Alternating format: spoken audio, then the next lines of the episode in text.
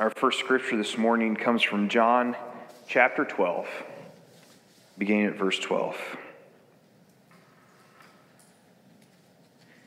And John writes that the next day the great crowd that had come for the festival heard that Jesus was on his way to Jerusalem.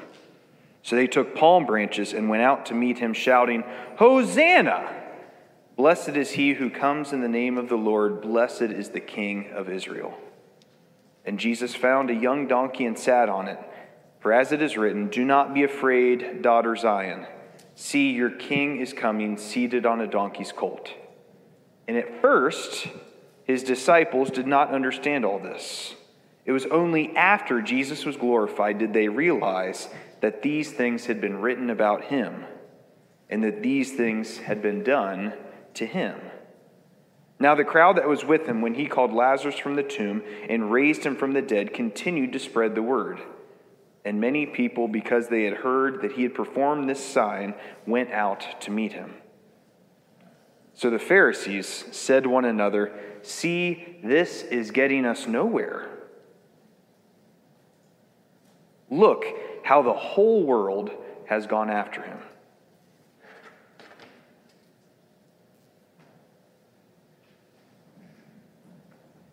So, Hosanna means save us. Save us. The language of Hosanna is the language of messianic confirmation. Those who were there were declaring that Jesus is the Messiah, but he wasn't the Messiah they thought they were getting. Chances are those who were gathered there with palm branches waving and cloaks on the ground were saying, Save us, save us from Rome. Those no good Romans have been here. They've been giving us their grief. Save us from them. But as is so often the case when we pray, sometimes we don't know fully what we are praying for. We ask for deliverance, and God delivers us beyond what we have asked or imagined.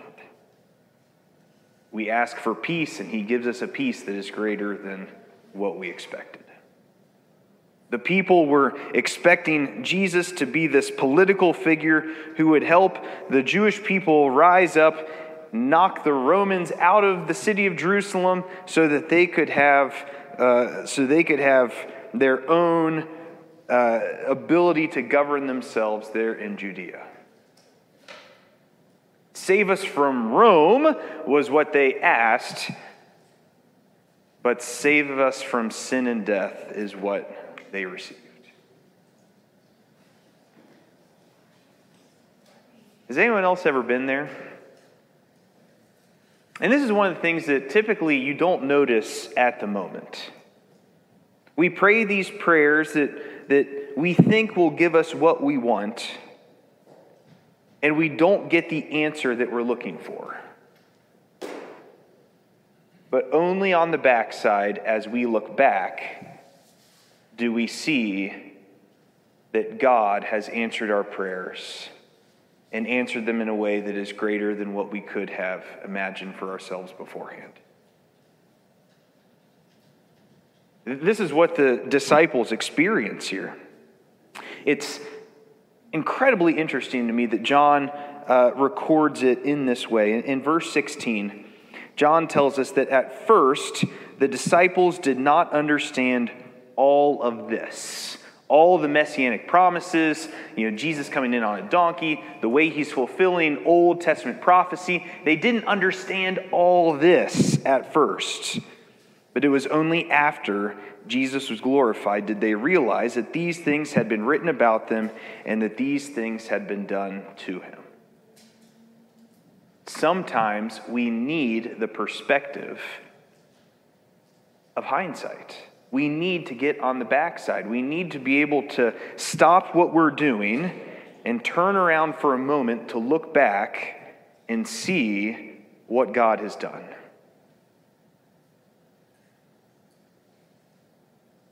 Because so oftentimes, in the middle of it, we can't fully recognize what we are receiving. We can't fully appreciate what we are learning. We can't fully grasp what God is doing in and through our lives. So on, um, on Friday, we, uh, we buried my grandmother. And um, it was an interesting experience trying to figure out something to say at her service. Um, because as the only grandchild who is in my line of work, it was expected if no one else will say something, Caleb, you will because you do this for a living and that'll be fine for you, which it wasn't, but we made it work. Um, but it was, it was so fascinating to me thinking back at the end of last week on what spiritual lessons I had learned from my grandmother. Because in the middle of it, I didn't see any of it. Right? Like, like when you are a 9 and 10 and 14 and 17 and 27 year old grandkid, they're just grandma. You don't look at it through the filter of now that she's gone, what have I learned? But there's a, a story in the Gospels where Jesus is getting ready to teach. And there are a bunch of kids who've gathered around him, and the disciples are starting to get worried because Jesus is supposed to be teaching to the adults, and these no good kids are muddying the situation. So the disciples try to run the kids off, and Jesus says, Leave them alone. The kingdom belongs to them. Do not suffer the little children, but let them come to me. And as I think back on the life of my grandmother and the way that we as her grandkids experienced the love of God through her, when we got together for family get togethers, uh, what we didn't understand when we were kids was that our parents, our aunts and uncles, they wanted to see each other right? It's their siblings. They've been away, they've lived in different cities. You know, we get together, these family get togethers. Our aunts and uncles aren't there to see us cousins. Believe it or not, we are not the center of their world. So, at, get, at family get togethers, it, it would be so hard to get the attention of adults because they were doing adult stuff. And as an adult, I get that now right? One of the, the joys of family get togethers is that you have enough kids that they can entertain themselves and you can have adult conversations, right? So we'd be at these family get togethers. It'd be incredibly hard to get the attention of our aunts and uncles. But by golly, grandma was always ready to drop what she was doing and pay attention to us and invite us into her world. Most of us had our first experience of cooking when grandma said, Hey, come help me mash these potatoes. Had our first experience of, uh, of sewing or knitting or quilting or, or gardening or any of these kind of very adult activities. Grandma introduced us to them because instead of pushing us away, and saying, I'm in the middle of something, go run along with your cousins. It was, come and do this thing that I love with me. But as a nine year old mashing potatoes with my grandmother, I didn't think in terms of, oh my goodness, she is taking time out of her day to be with me, and this is just so cool, that, right? It's only in looking back that we are able to, to see the grace of God in the life of someone else, that we're able to see the grace of God in our lives breaking through and reshaping reshaping the world around us. So something that, that you may want to think about doing this week as, as we march on our way towards Easter is thinking about someone special in your life and what has been their spiritual impact on you? And then tell them. Because I think back, if, if I would have had the hindsight and the wisdom to say, What has my grandma taught me six months ago? I would have loved to have gone to her house and had the conversation say, You know, you showed me what it looks like to love like Jesus and to pay attention to those that everyone else isn't.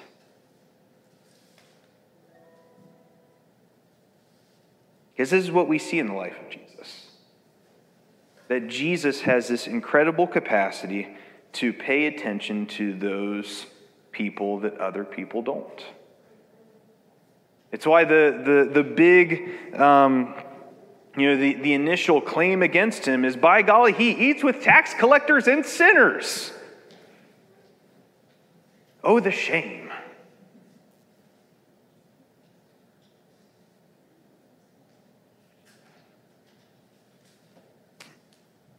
Not only that, he was murdered alongside sinners, rebels.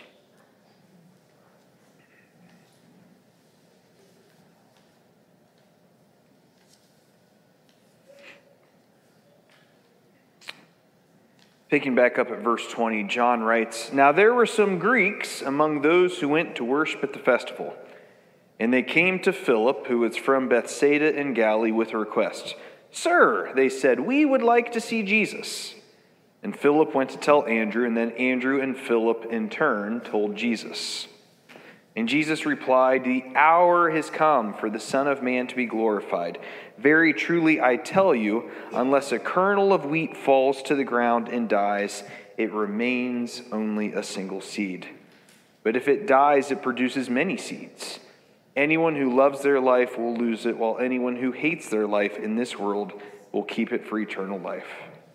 Whoever serves me must follow me, and where I am, my servant also will be. My Father will honor the one who serves me. Now my soul is troubled, and what shall I say? Father, save me from this hour?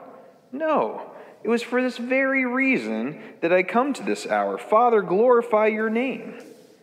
Then a voice from heaven said, I have glorified it, and I will glorify it again. And the crowd that was there and heard it said it had thundered, and others said an angel had spoken to him. And Jesus said, This voice was for your benefit, not mine. Now is the time for judgment on this world. Now the prince of this world will be driven out. And I, when I am lifted up from the earth, will draw all people to myself. And he said this to show the kind of death that he was going to die. And then the crowd spoke up.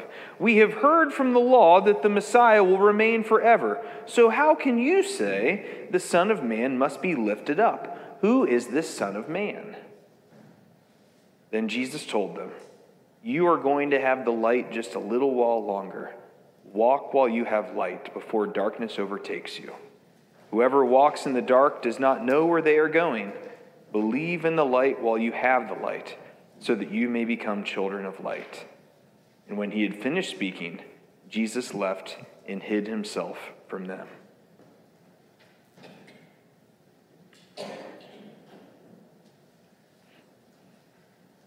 You know, it's, it's fascinating. Um, I, something I, I f- saw for the first time uh, this past week in looking at this text is that the Greeks who were there went to Philip.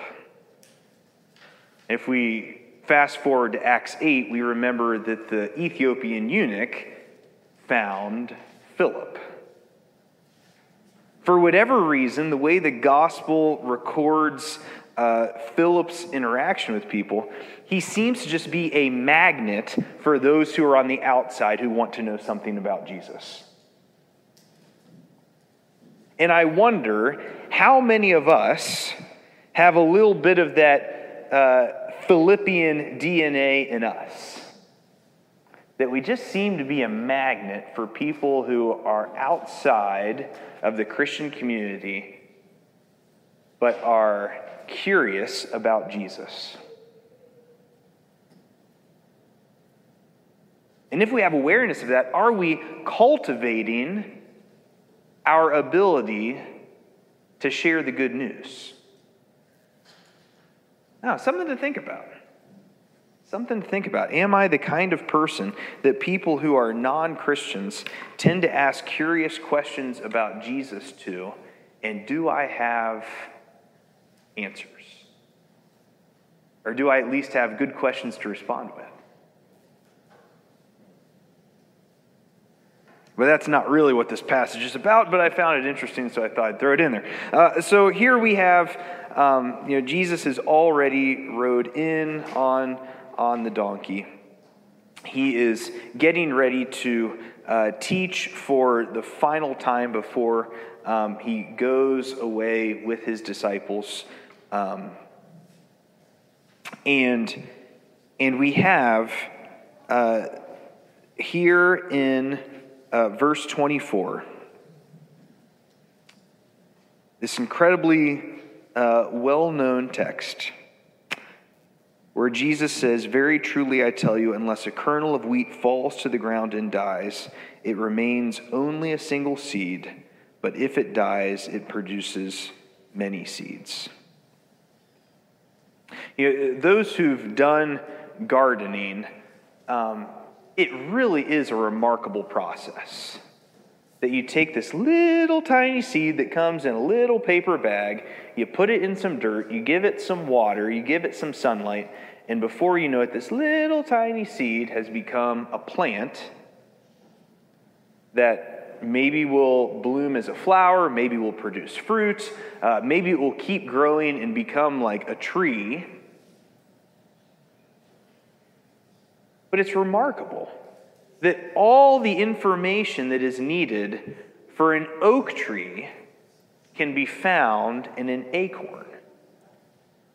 Uh, that all the information that is needed for a tomato plant that's, that uh, in late August will have so many tomatoes you can't pick them all is in a little tiny tomato seed.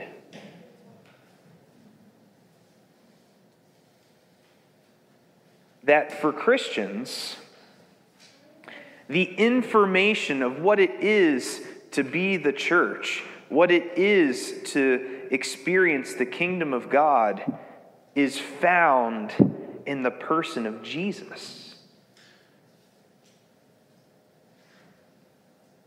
That the death and burial of Jesus set in motion the birth of the kingdom of God, set in motion the, the family tree of the family of faith.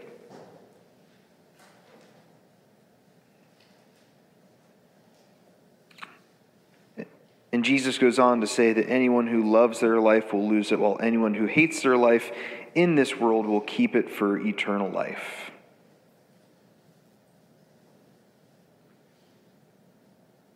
You know, these are hard words. Because I don't know about you, but I feel like I've got it pretty good.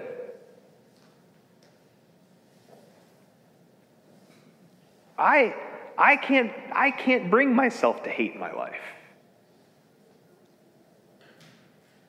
And I wonder if there isn't something more going on here than just the, the surface level you know, hate your life so you can love the life to come. But I think there is something else going on here.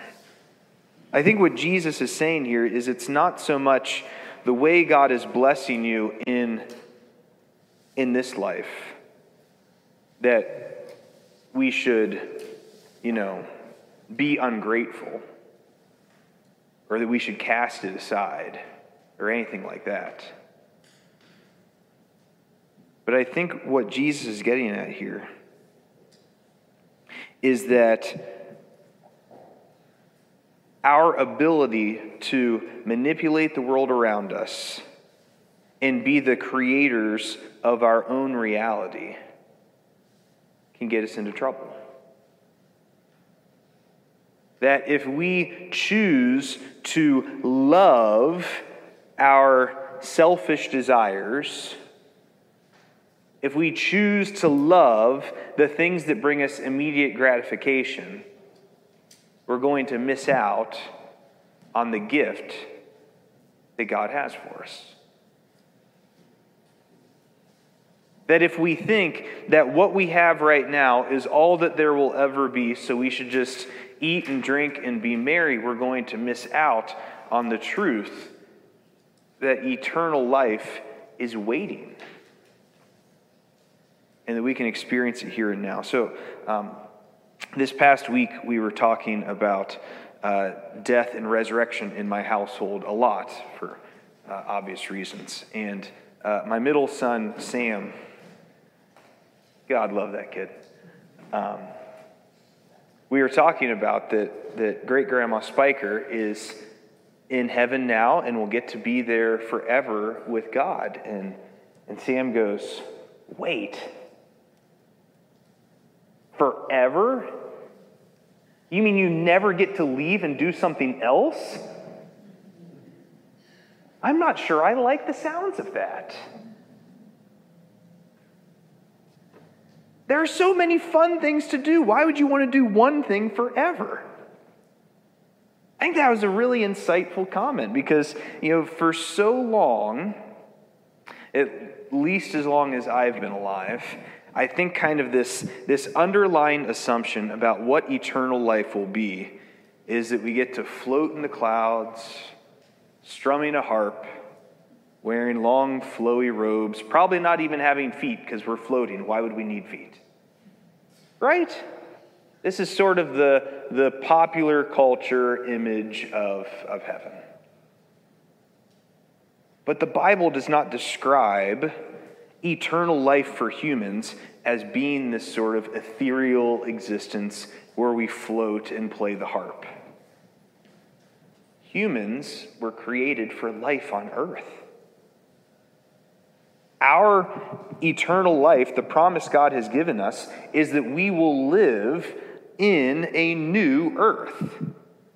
That in the fullness of time, old heaven and old earth will pass away, and there will be a new earth with a new Jerusalem, and we will live in resurrected bodies on a new earth, experiencing what we were supposed to experience from the very beginning this fully embodied human existence, face to face with the presence of God.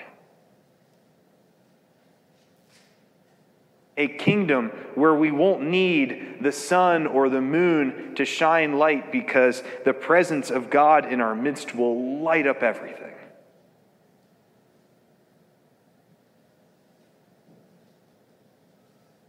And all of that comes from Jesus' obedience to march toward the cross, to march toward the tomb. And to overcome the power of sin and death in the world. Picking back up in verse 37. John writes, Even after Jesus had performed so many signs in their presence, they still would not believe in them. This was to fulfill the word of Isaiah the prophet Lord, who's believed our message, and to whom has the arm of the Lord been revealed? For this reason, they could not believe. For as Isaiah says elsewhere, he has blinded their eyes and hardened their hearts, so they can neither see with their eyes nor understand with their hearts, nor turn, and I would not heal them. Isaiah said this because he saw Jesus' glory and spoke about him. Yet at the same time, many, even among the leaders, believed in him. But because of the Pharisees, they would not openly acknowledge their faith for fear they would be put out of the synagogue. For they loved human praise more than praise from God. And then Jesus cried out, Whoever believes in me does not believe in me only, but in the one who sent me. The one who looks at me is seeing the one who sent me. I have come into the world as a light, so that no one who believes in me should stay in darkness. If anyone hears my words but does not keep them, I do not judge that person, for I did not come to judge the world but to save it. There is a judge for the one who rejects me and does not accept my words. The very words I have spoken will condemn them at the last day. For I did not speak on my own, but the Father who sent me commanded me to say all that I have spoken. And I know that his command leads to eternal life. So whatever I say is just what the Father has told me to say.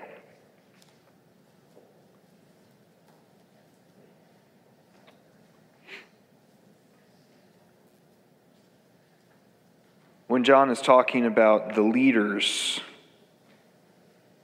who believed in Jesus but were unwilling to publicly acknowledge it. He's talking about Nicodemus and Joseph of Arimathea and these uh, players that will come back into the narrative here at the end of the end of the gospel.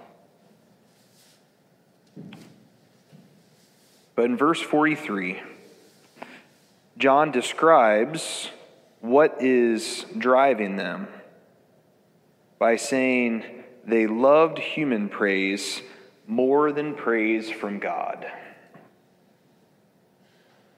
They loved human praise more than praise from God.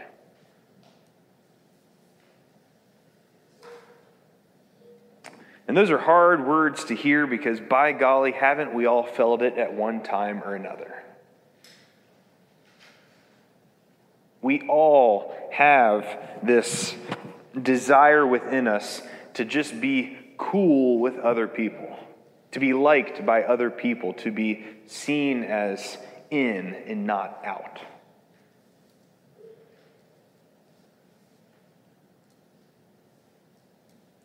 And it can lead us to failing the call of the gospel.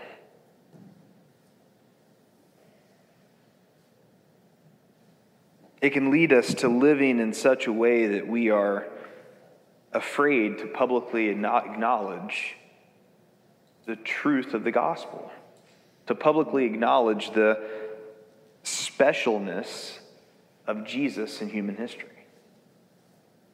To live in such a way that makes us different than those who are simply embracing the ways of the world.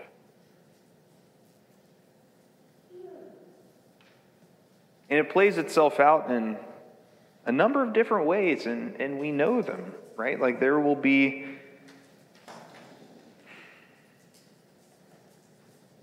For example, when there is someone who is homeless, who is hungry, we see it as an extraordinary step to go out of our way to give them something to eat or something to drink, which is backwards. It should be the strange thing that a homeless person standing at a highway exit with a sign saying that they're hungry like, they should be just, like, they shouldn't be there for more than 20 minutes before they have just piles of food around them. Like, it, should be a, a strange sight to drive by someone who is hungry and for them to have, you know, maybe a bottle of Gatorade and a power bar with them.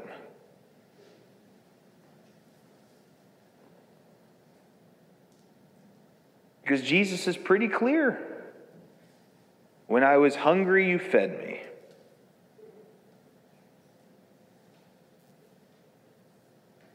But it's so easy for us to buy into this narrative well, are we just enabling bad behavior?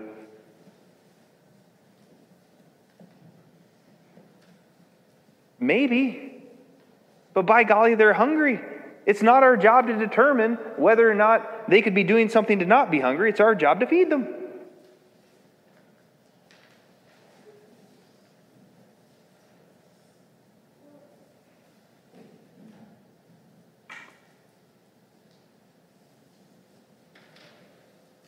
And not only that, how many times do we find ourselves within our silo of political affiliation, putting up with non Christian behavior because it's our guy and we like our guy better than their guy. As best as I can tell, it's pretty much all the time. Because we don't want to make waves. We don't want to be seen as not really a true believer in the cause. But I can tell you as a fact if Christians had been more concerned with the way we are uh, living into the call of God rather than keeping the peace with uh, our political tribesmen, both of our parties would look a whole lot different.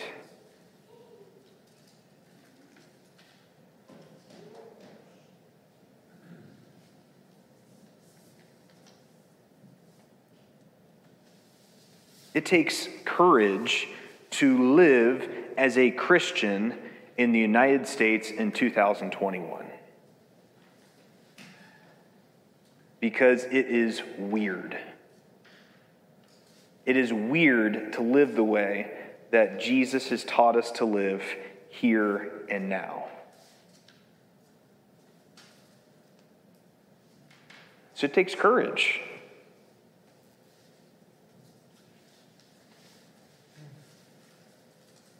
We have to be willing to hate our life. We have to be willing to lose it in order to keep the gift of eternal life that Jesus is offering us. And this is why we remember Holy Week. The reason why we celebrate this week, where on Sunday, the people are so excited for Jesus to come and be their Messiah. And by Friday, they are crying out, Crucify him, crucify him, crucify him, is because it serves as a reminder for us that ultimately the world is not interested in the way of Jesus. We're interested in Jesus when he meets our political goals, when he makes us powerful, when he makes us feel good. But embracing death and shame, embracing the cross, crucify him, crucify him, crucify him. As Christians, we celebrate Holy Week. We go through this period of time and we recreate it in our hearts and our minds because it reminds us that we are not of this world.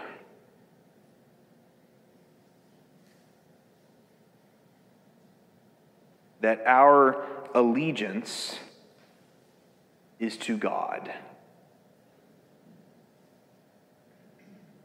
It's not to the culture around us. It's not to any tribe. Our allegiance is to God. And because of that, sometimes it will lead us straight to the cross. Sometimes it will make us unpopular. Sometimes it will make us downright weird. But the gift of God is eternal life for those who embrace the cross of Jesus.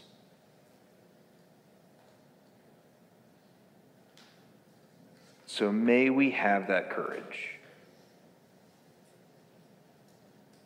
to live in a way that is weird, to live in a way that is unpopular, to hold beliefs that are unpopular, to do things that are unpopular because they're what we're called to. then with the disciples and the saints before us, we can share that assurance of eternal life and hope in the death and resurrection of Jesus. Let us pray.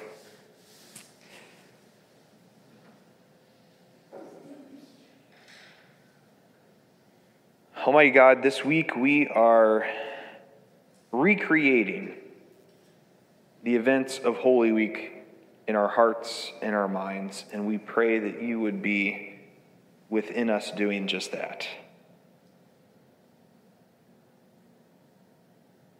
That we would have the courage to reflect on what it is to be a member of your kingdom, of how that sets us apart from other members of our tribe and our culture. Lord, give us the courage to live in a way that is weird. Give us a courage to live in a way that's unpopular. Give us a courage to live in a way that is seen as antiquated and backwards. Because we trust that the primitive religion that you've given us is the way that leads to eternal life is the way that leads to satisfaction and joy in the here and now, and the way that will lead us to that fullness of life in the new heaven and the new earth. Lord, we love you. We thank you. We pray all of this in the name of your Son, Jesus. Amen.